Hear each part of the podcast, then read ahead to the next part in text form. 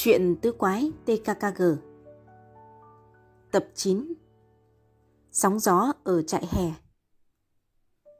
Chương 4 phần 2.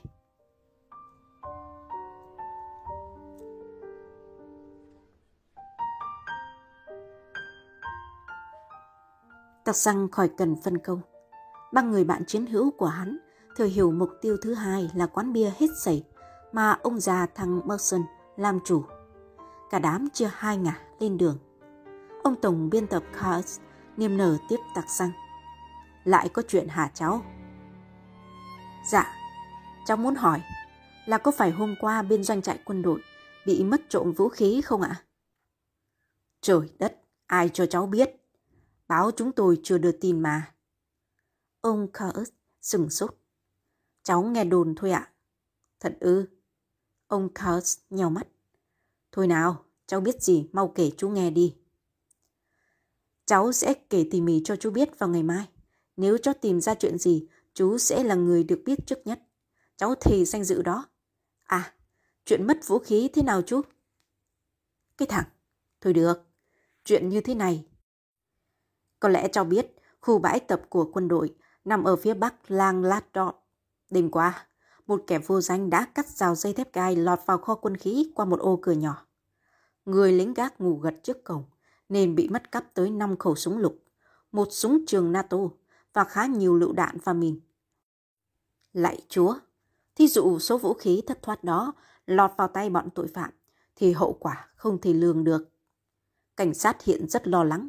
Chính vì vậy Tặc Giang à, cháu có nghĩa vụ báo ngay cho cảnh sát một khi cháu biết được gì. Tặc Giang mím môi, hắn tư lự nhìn vào khoảng không. Bây giờ thì chưa chắc chắn để có thể nói ra thưa chú Kars, nhưng cháu sẽ giữ lời hứa. Thế nào mai mình cũng gặp nhau, giờ thì cháu đi đây ạ. Bước chân giang hồ của hắn lúc này dừng tại quán bia hết sẩy. Các bạn hắn đang đứng chiếu tướng một người đàn ông thật cẩn thận. Ông chủ quán Merson chứ ai. Ông ta đang ngậm điếu xì gà và có mặt giống hệt thằng con. Đúng là cha nào con nấy. Closon lầm bầm. Chỉ có khác mái tóc hoa râm. Tặc Giang có vẻ nóng này. Ta muốn biết bao giờ thằng Heiko thò mặt ra. Đại ca không thấy xe gắn máy của nó đậu ngoài sân hay sao? Tròn vo thì thào. Ồ, xin lỗi nghe ông địa. Chưa hết đâu đại ca. Hãy nghe ta báo cáo tiếp đây. Gia đình hắn sống ở tầng trên quán nhậu. Tặc Giang đưa mắt quan sát. Vậy thì nó sắp xuống rồi đó. Nhìn coi, áo khoác của nó còn vắt trên chiếc ghế đầu kế bên chiếc xe máy. Có thể nó đang ở sân sau. Bốn đứa đành đứng đợi. 15 phút sau thằng Heiko Moussen mặc sơ mi dài tay từ sân đi ra. Thằng trùm băng Sambo kẹp nách một cái cặp tài liệu căng phồng, tỉnh bơ tới bên chiếc mô tô. Buộc kỹ càng cái cặp vô bình xăng phía trước và nổ máy phóng như bay xuống phố. Tứ quái chui khỏi chỗ ẩn nấp. Tặc Giang không khi nào bỏ lỡ thời cơ. Đợi tôi một chút nghe. Hắn băng qua đường chớp nhoáng và lợi dụng lúc ông chủ quán lo tiếp rượu một lô khách mới đến, lèm vào khoảng sân. Chẳng ma nào ngáng đường hắn, chỉ có tụi bạn ngóng theo. Coi, cửa tầng hầm khóa. Qua ô cửa sổ có song sắt, hắn căng mắt nhìn vô gian hầm tối lờ mờ. Vẫn chưa thấy cái cần phải thấy. Nhưng kia kìa, trong góc nhà là một chiếc xương màu xanh lá cây đã bị cậy nắp lên. Từ khe hở bằng bàn tay có vật gì đó thò ra lấp lánh ánh thép. Chưa hết, cạnh chiếc xương, một nòng súng trường lòi ra khỏi tấm mền quấn tròn. Tặc Giang cảm thấy đủ rồi. Nhưng bây giờ hắn mới thực sự thấy nhức đầu. Gabi níu vai Tặc Giang khi hắn quay trở lại. Sao nhăn nhó vậy Tặc Giang? Heiko Moussen coi như xong. Toàn bộ số vũ khí chiến lợi phẩm của gã có vẻ như nằm gọn trong tầng hầm. Nhưng tôi thấy khó xử quá chừng. Liệu tụi mình có nên hoãn việc báo cảnh sát đến mai như dự tính không? Tròn vo dậm chân thình thịch. Tại sao? Lỡ đêm nay, thằng mất dạy đó ôm mớ vũ khí đến một sao huyệt khác thì lời khai của tụi mình chẳng hơn gì một vu khống hạng bét. Làm gì còn bằng chứng chứ? Có vậy thật. Tròn vo gãi đầu. Không còn cách nào nữa, đành phải báo cho cảnh sát vậy. Có điều chính ông chủ báo Carus phải được biết trước, tôi đã hứa với ông ấy rồi. Hắn quay số, gọi tòa soạn báo Grey Potter. Sau đó 15 phút, Tứ Quái đã có mặt tại đồn cảnh sát bên rìa thị trấn. Gabi, Kars và Closon đợi ở ngoài. Dĩ nhiên là chẳng cần gì phải có tới 4 cái miệng cùng kể một câu chuyện. Lúc sau, 2 xe tuần tra chở theo Tặc Giang lên đường chạy tới quán bia hết sẩy. 3 quái còn lại liền cắm cổ đạp xe theo. Cuộc tập kích quán nhậu đầy kịch tính. Từ xe sau 2 viên cảnh sát nhảy xuống, chạy ngay vào sân để gác cửa hầm. 2 cảnh sát khác xộc vào quán, nơi chỉ còn một tay bợ nhậu đứng tuổi đang ngồi bên quầy buồn bã dòm lom lom vào ly rượu. Tặc Giang đã được lệnh ngồi lại trên xe, nhưng hắn không chịu nổi, nhảy xuống xe tới bên cửa quán nghe ngóng. Coi, lão Merson la lớn. Các vị lộn địa điểm rồi, thằng Heiko nhà tôi ngoan ngoãn cực kỳ. Viên cảnh sát trực ban thô bạo cắt ngang. Ngoan ngoãn cái gì? Nó là một thằng ăn cắp, một thằng tội phạm. Vũ khí bị mất trộm ở kho quân đội hiện nay ở dưới tầng hầm. Tôi cho ông biết, thằng con ông là xếp xong một đám đồ trộm đuôi cướp. Ông giấu nó ở đâu? Đừng có hù dọa tôi. Thằng Heiko nhà tôi cả đời chưa sờ đến súng đạn. Nhưng thằng con ông trốn đâu? Trời ạ, làm sao tôi biết? Nó đi về cứ như mà. Có thể là tối mai mới về. Đám trẻ tụi nó vui chơi lương thiện mỗi ngày. Ông thật là ngoan cố.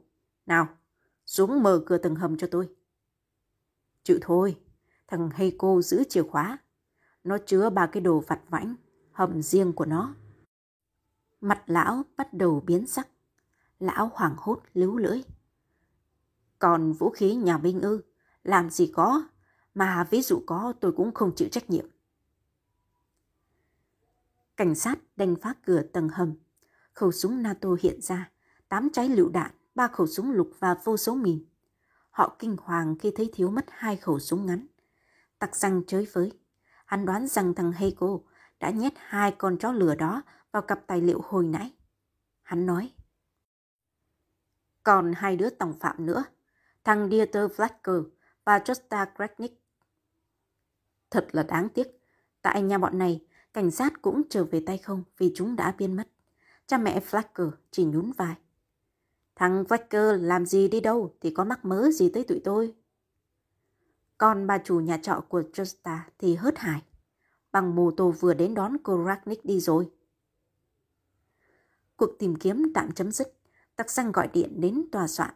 Tiếng ông Kars trầm trầm. Tôi có làm việc với cơ quan an ninh về vụ súng đạn. Ngày mai cảnh sát sẽ phát lệnh truy nã. Còn hôm nay thì chẳng thu hoạch được gì. Toàn thể cha mẹ của đám côn đồ Rambo đều lắc đầu về những đứa con yêu. Họ chỉ cho biết rằng tối mai bọn chúng mới về.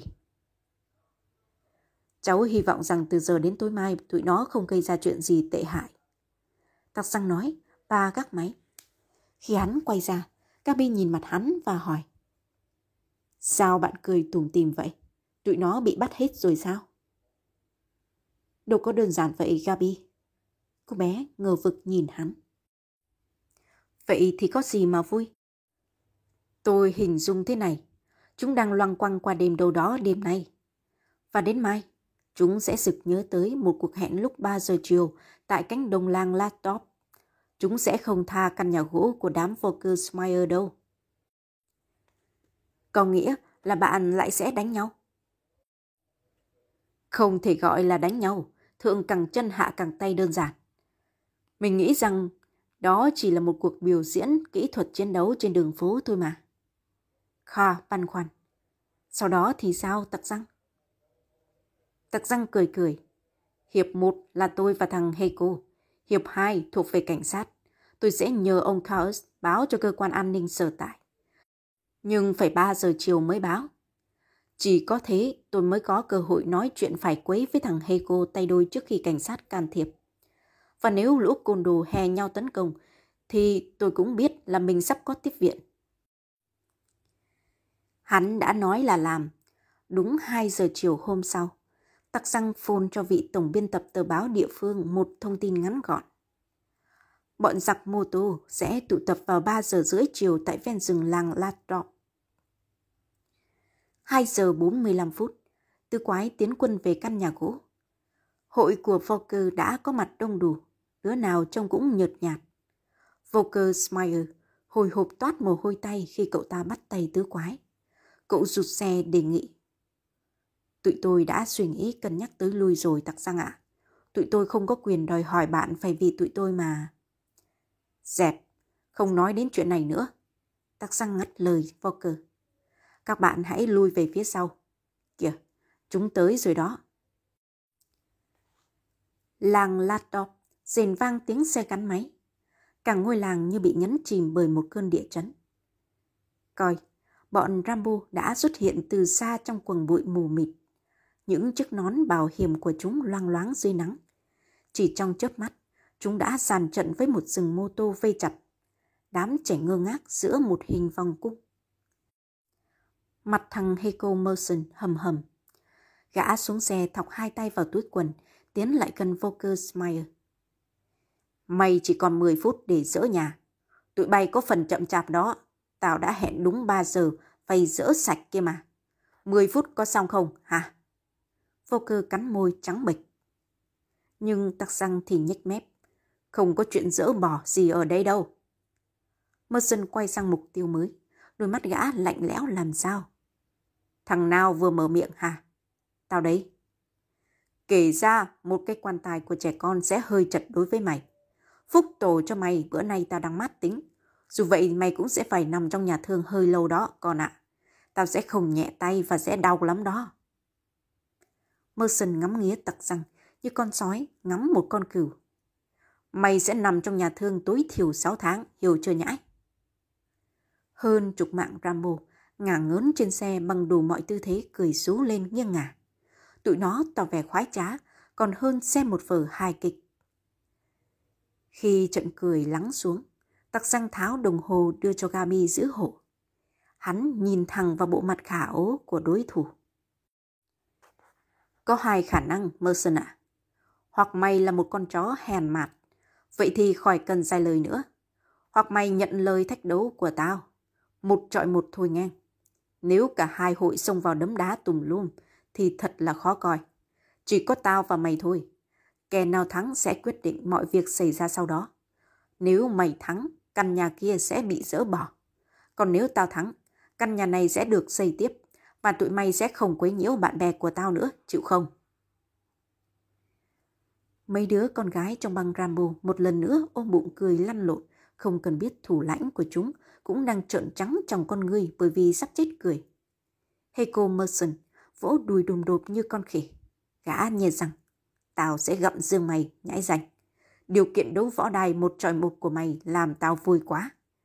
Này con, liệu mà đỡ đòn nghe. Thằng hộ pháp 18 tuổi xông thẳng vào Tặc Giang với cú đấm nặng hàng tạ của dân quyền Anh thứ thiệt.